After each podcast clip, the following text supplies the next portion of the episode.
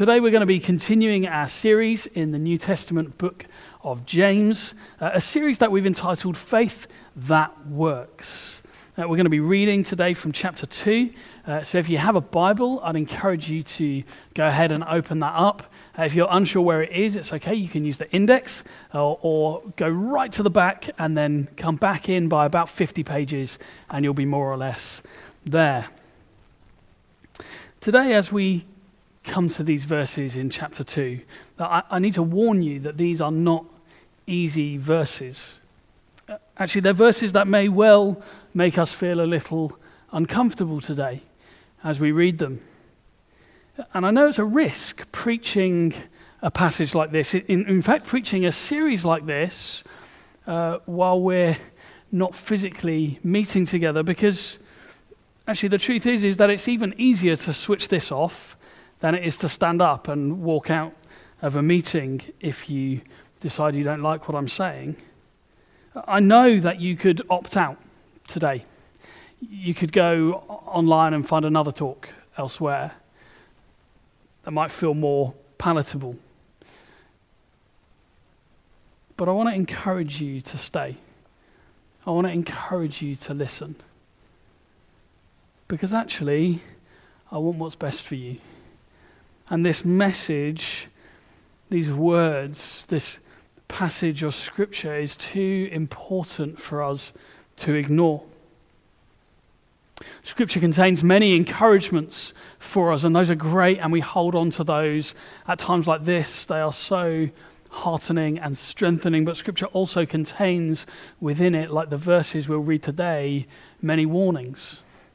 And we can't just skip past those or gloss over them or ignore them. We ignore them at our peril. And so today we're going to read and we're going to press in and seek to understand and apply these words today. So we're reading from James chapter 2, uh, verses 14 through to 26. Uh, and the way we're going to do this is we'll read a little bit, we'll pause, unpack that section, and seek to apply it, and then we'll move on to the next. And as we read, we'll see that James's concern here in these verses is what sort of faith people who profess to be Christians have. And so we're going to read together from verse 14 and let's see what he says. So James starts by saying this What good is it, my brothers and sisters, if someone claims to have faith but has no deeds? Can such faith save them?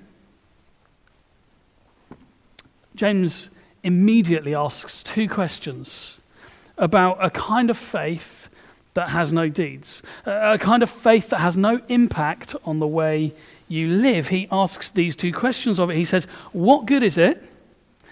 And can it save?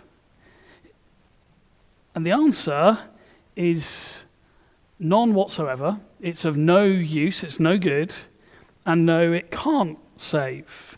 And James is now going to spend the rest of the passage that we're looking at today addressing that truth and illustrating it. We read on from verse 15. Suppose a brother or sister is without clothes and daily food. If one of you says to them, Go in peace, keep warm and well fed, but does nothing about their physical needs, what good is it? In the same way, Faith by itself, if it is not accompanied by action, is dead. Straight away, James illustrates how ridiculous it is to say that faith without works is possible by using this example of a hungry friend, a fellow Christian who's in need, and you simply say a, a blessing, a, a platitude, some nice words, a few pious words, you know, oh, God look after you, keep you safe, be blessed, be warm, be fed. But if you do nothing to help them, if you do nothing to care for their physical need, to, to feed them, to, to provide for them in their need, then your words are hollow. Your words are meaningless. In the same way, faith that is just words just lip service is meaningless. James says it's dead. It can't save you, and it won't save you. People who claim to be Christians but fail to help poverty stricken believers are in fact not saved. You can dance around it and try to spin it. You can do all manner of things. You can dress it up however you like and try to explain it away. But this passage clearly teaches, as does the rest of Scripture, that if you profess to be a Christian, and yet you ignore those around you in need. You just consumed with self interest, looking after number one and doing nothing to help your brothers and sisters. That just shows in your actions that you're not truly a Christian. Right now, in the middle of this pandemic, if you claim to be a Christian, but you're just self absorbed, looking out for number one, showing no concern for the welfare of those outside of your family, of others in your community, then these verses are a healthy check for you today. This is a wake up call. What state is your heart before God? What kind of faith have you got? We read on. We get to verse 18 that says, But someone will say, You have faith, I have deeds. Show me your faith without deeds, and I will show you my faith by my deeds. You believe that there is one God. Good. Even the demons believe that and shudder. Now, here we have an imaginary questioner who pushes to the other extreme. Says, well, it doesn't matter so much what you believe, you know, but it's what you do, it's how you behave. You will meet plenty of people who will teach that. Who will say it doesn't matter what you believe, it's just all about being kind. That's what it's all about. Well, James, to be honest, is not really picky uh, about whether you believe in faith alone or deeds alone.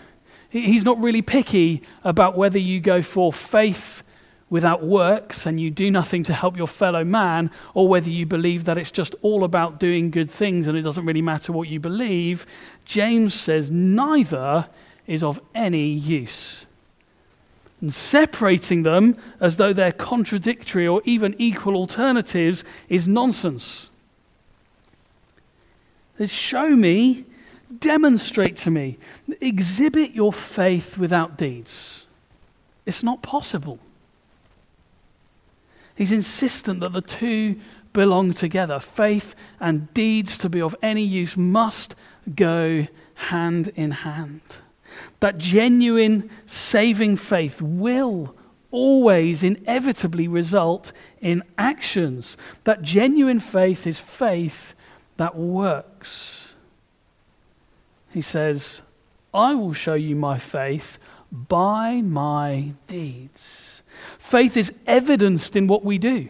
It flows out of what we believe. Out of the overflow of our hearts, we speak and we act.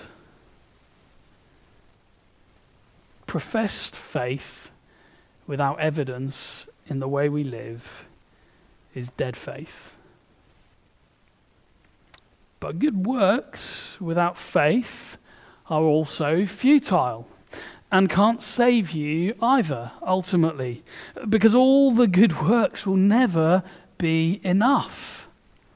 We've all fallen short of God's perfect standard. We all need forgiveness. We all need a Savior. We all need to look to and find our hope, our salvation in Jesus. There is no other way. Well, James Uh, unpacks this futile and useless faith a bit more when he says this in verse 19 You believe that there is one God. Good. Even the demons believe that and shudder. he says that this sort of faith is the faith that even demons have. I don't know about you, but I don't really want my faith to be likened to that of demons. James is writing to readers from a, a, Jewish background who would have traditionally daily said the words, There is one God. They would have daily declared that truth. And James says, Good. That's true. That's right. This is a, a core belief. It doesn't get more straight down the line and essential than that. You've, you've got to believe that. That's true. Sound doctrine. And then he kind of says, but the demons are good theologians. That doesn't result in good works or salvation. You see, you can know about God, you can know the right answers. But having a good theology, having a solid academic understanding of the Bible and what it teaches, won't save you. Simply believing in the existence of God will not save you. Even the devil has that kind of faith. In fact, what's more is the demons know that truth and they shudder. Actually, they fear God, which is more than some men do. But it's no good to them. It's not faith that works. Let's read on. Verse 20 You foolish person. Do you want evidence that faith without deeds is useless? Like James isn't done with us yet. He's like, if you don't get it yet, I guess I'm going to have to explain it some more. From verse 21 Was not our father Abraham considered righteous for what he did when he offered his son Isaac on the altar?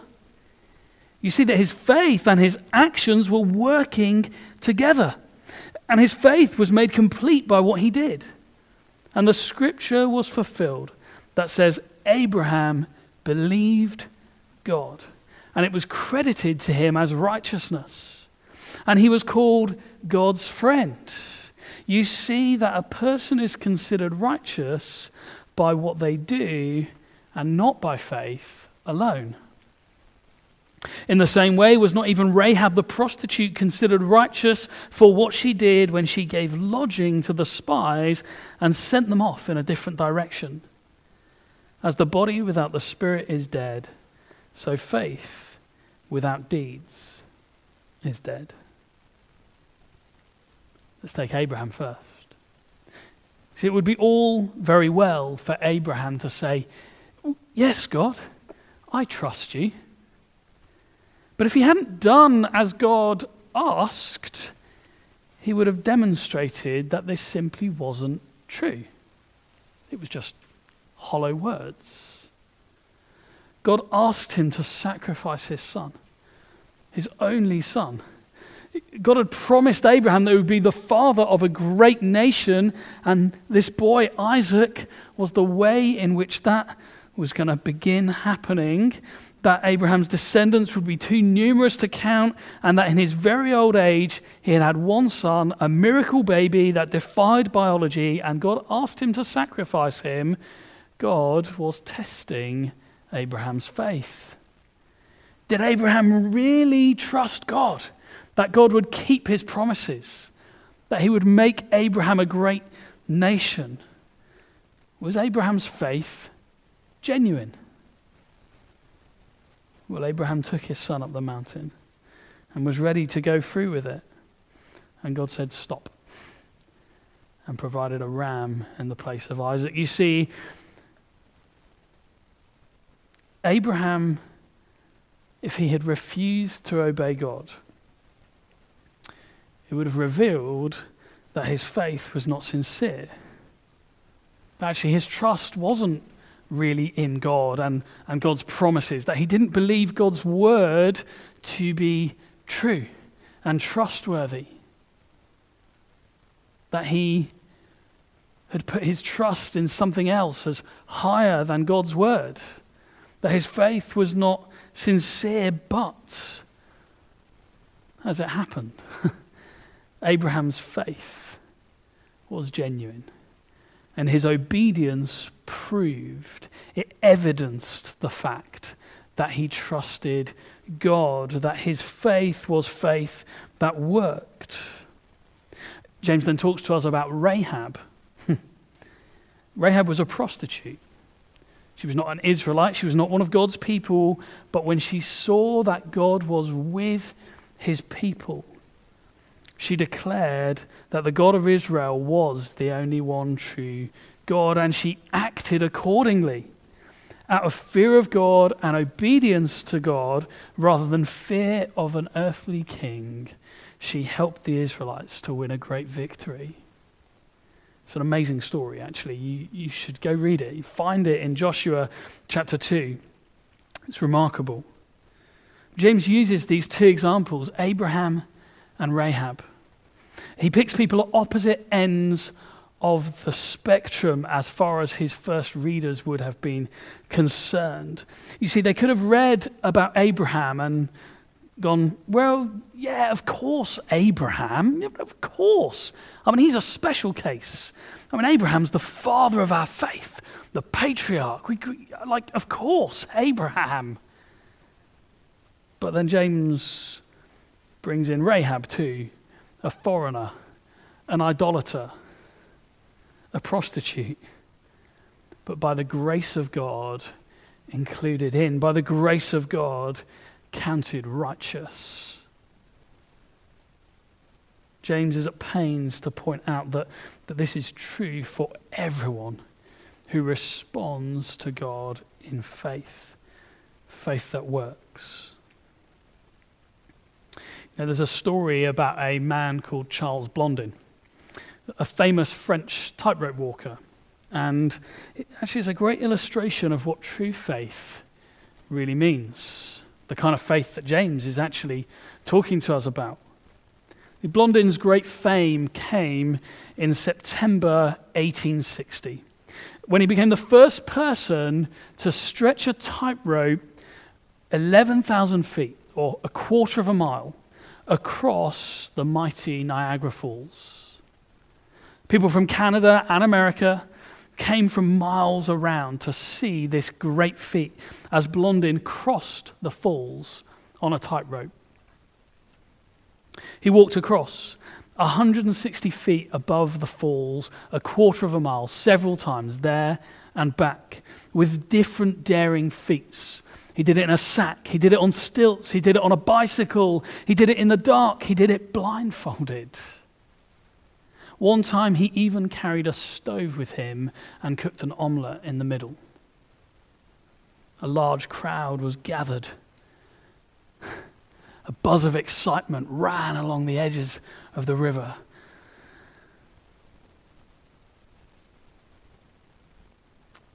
The crowd oohed and art as Blondin performed these amazing feats. On one occasion, he, taking one dangerous step after another, pushed a wheelbarrow full of a sack of potatoes across the falls. And after doing it successfully, he asked for a volunteer from the crowd. The crowd's applause was deafening for what he'd done, and he asked them, Do you believe I could take a man across the falls in this wheelbarrow? And the crowd roared back in response, Yes, of course you can. You're the great Blondin. Of course you can do it. You're the best tightrope walker to have ever lived. Of course you can. Look at all the other amazing things you've done.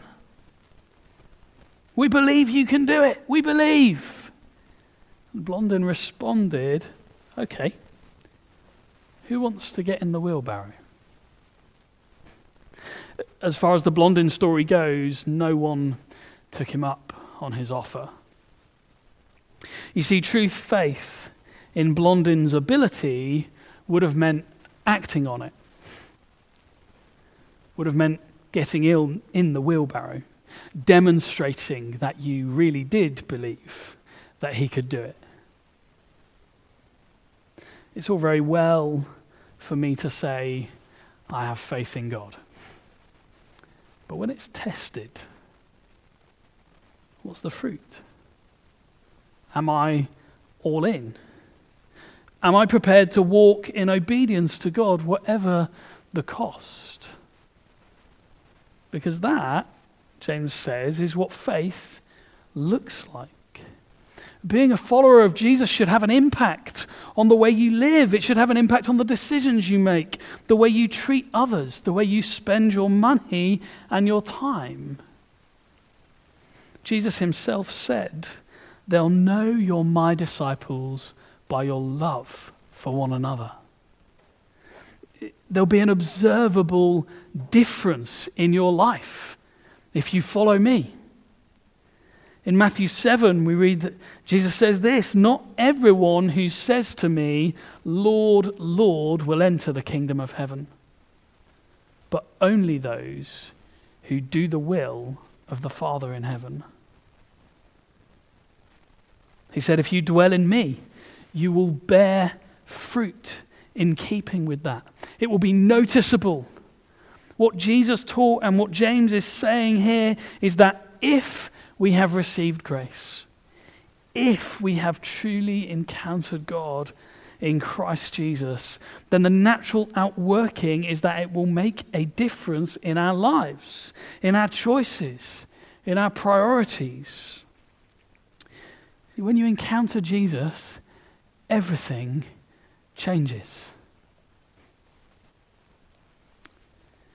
If I was to tell you that on my way here today to deliver this message, I crossed the road. Uh, and as I crossed the road, you know, it's a 60 limit out there. As I crossed the road, I was hit at 50 miles per hour by a HGV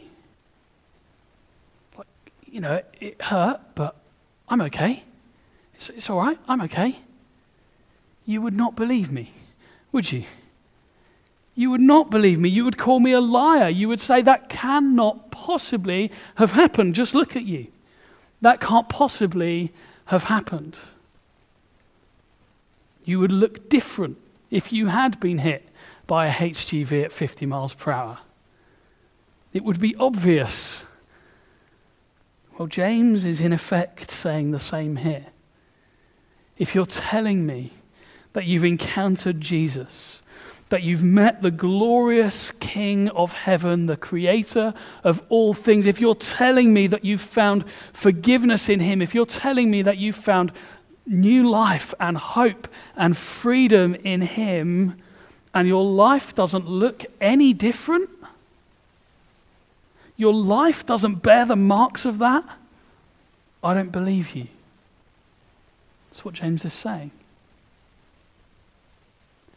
So many people profess to be Christians because they once prayed a prayer or because they turn up to church every week or because they read their Bible sometimes. James says, What kind of faith do you really have? Does it make a difference? Faith in Jesus changes everything. We read in the Bible that if anyone is in Christ, he is a new creation. The old has gone, the new has come. If you are a Christian, your life should look like you are, it should be observable. So, where does that leave us? Well, firstly, you might be listening to this and you're a Christian. And in the same way that I've felt challenged this week as I've prepared, you might be sat there thinking, man, I know my faith doesn't always find its way out in actions. I know I can be like that person in the passage who sees a friend in need and, and, says the right thing. You know, maybe I shoot back a, a message on WhatsApp like praying, but I don't actually do anything to help. And this, as we read, could leave you thinking, like, oh, help. Am I even a Christian? Or it could leave you thinking, oh man, I need to knuckle down and try harder. Like, I, I've got to up my game.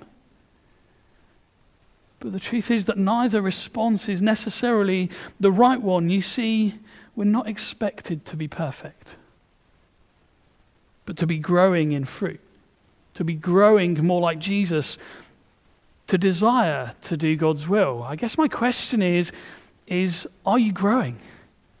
Have you changed? Is there evidence in your life that you have found hope and freedom in Christ Jesus? Does your faith work?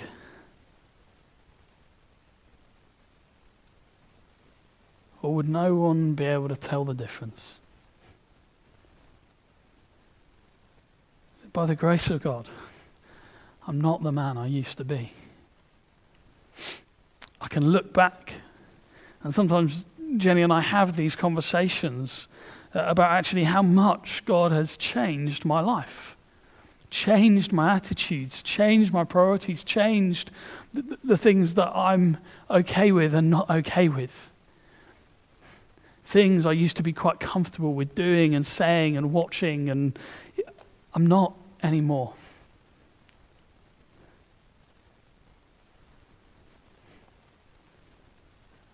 where perhaps I could be more callous towards people in need and distance myself from them, increasingly I find it harder to do that.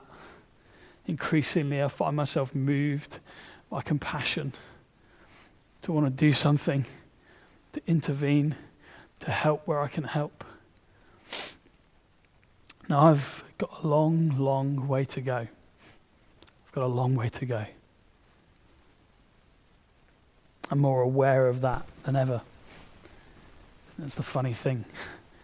See, I can look back and have these conversations with Jenny and go, guys, it's amazing what God's done in my life, how He's changed me, how He's, I know He's at work in me, changing me more and more into His likeness, but yet even though I feel like I've grown so much, I look at my life and I'm so aware that I've got such a long way to go. I fall so far short. I am so much not like Jesus. But I am growing. I want to ask Are you growing? Is there a fight in you to live for God, or are you just content to go on living however you please with no reference to God's will and God's ways? if there's a desire in you to live in a way that pleases God, if there's a fight, that's a good thing. So, how do we grow? How do I grow? What do I do with the knowledge that I don't always get it right, that my life doesn't always seem to evidence my faith? Where do I go with that? Well, the answer is to keep coming back to the cross. The answer is to keep coming back to Jesus, to keep coming back to repentance when we fall short to keep coming back and finding forgiveness in Him. If your faith isn't working, the answer is not to beat yourself up, but the answer is to delight yourself in God, to daily and consistently remind yourself of His goodness, of His love for you, to remind yourself that because of Jesus you have a hope and a future, and to allow that to motivate you to live for Him to ask Him to fill you with His Spirit and to help you walk in step with Him. And day by day, you'll begin to bear fruit accordingly. The grace of God unburdens us, it frees us from the burden of believing that we have to earn our salvation. We simply can't do that. It's a weight we can't bear. But the grace of God doesn't remove from us the need to do anything. but amazingly, it energizes us to work out our salvation.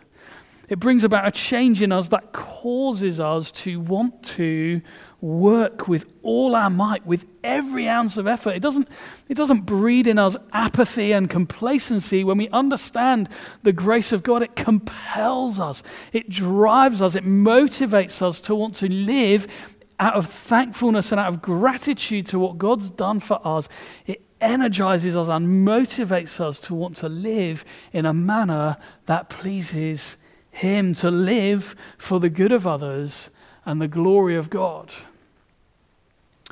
We're going to sing in a moment to remind ourselves of the hope that we have in Jesus. If you know that your faith hasn't been working, that your life isn't bearing fruit, I want to encourage you to use this song as an opportunity to come back to Him. Repent if you need to repent. Turn your back on sin. Ask Him to forgive you. Declare again your need of Him. Ask Him to fill you afresh with His Spirit and rest again in the finished work of Jesus. Allow it to motivate you to go into this week and to live for the good of others and the glory of God. Perhaps you've listened to this today and you're not a Christian, but you're thinking, you know what? I do pretty well. Maybe you identify with James's uh, imaginary questioner who says, you know, well, you've got faith, but I've got works. And you think, I'm not a bad person. Like, I've got works. I'm, I'm volunteering as part of the community response team in this pandemic. I've been taking prescriptions to my neighbors. I'm like, I'll have you know, like, you've got faith. I've got works. I want to be clear with you. Those are good things. Thank you for helping. But that won't earn you salvation. It won't earn you relationship with God. It won't earn you eternity with Him. The Bible is very clear. It says, All have sinned and fall short of the glory of God. Every single one of us. Even the very best. Even the most dedicated servant of others. Moral performance cannot get you close to God all have sinned. And the wages of sin is death. What we receive for rejecting God, the giver of life, is separation from God. And, and if we reject the giver of life, what do we receive instead? Death. But the Bible also says that the gift of God is eternal life in Christ Jesus. To be separate from God means eternity cut off from Him and all that is truly good. God doesn't want you separate from Him. And through the person and work of Jesus, He's done everything necessary for you to enter into relationship with Him, to receive life and life eternal. If you've never encountered God, if you've never put your faith and trust in Him, and received this gift of eternal life, I want to invite you to do so as we sing this final song. If you're watching this online, then there are hosts uh, online who will be able to pray with you and speak with you if you like to do that. So I want to encourage you to respond as we sing this last song together.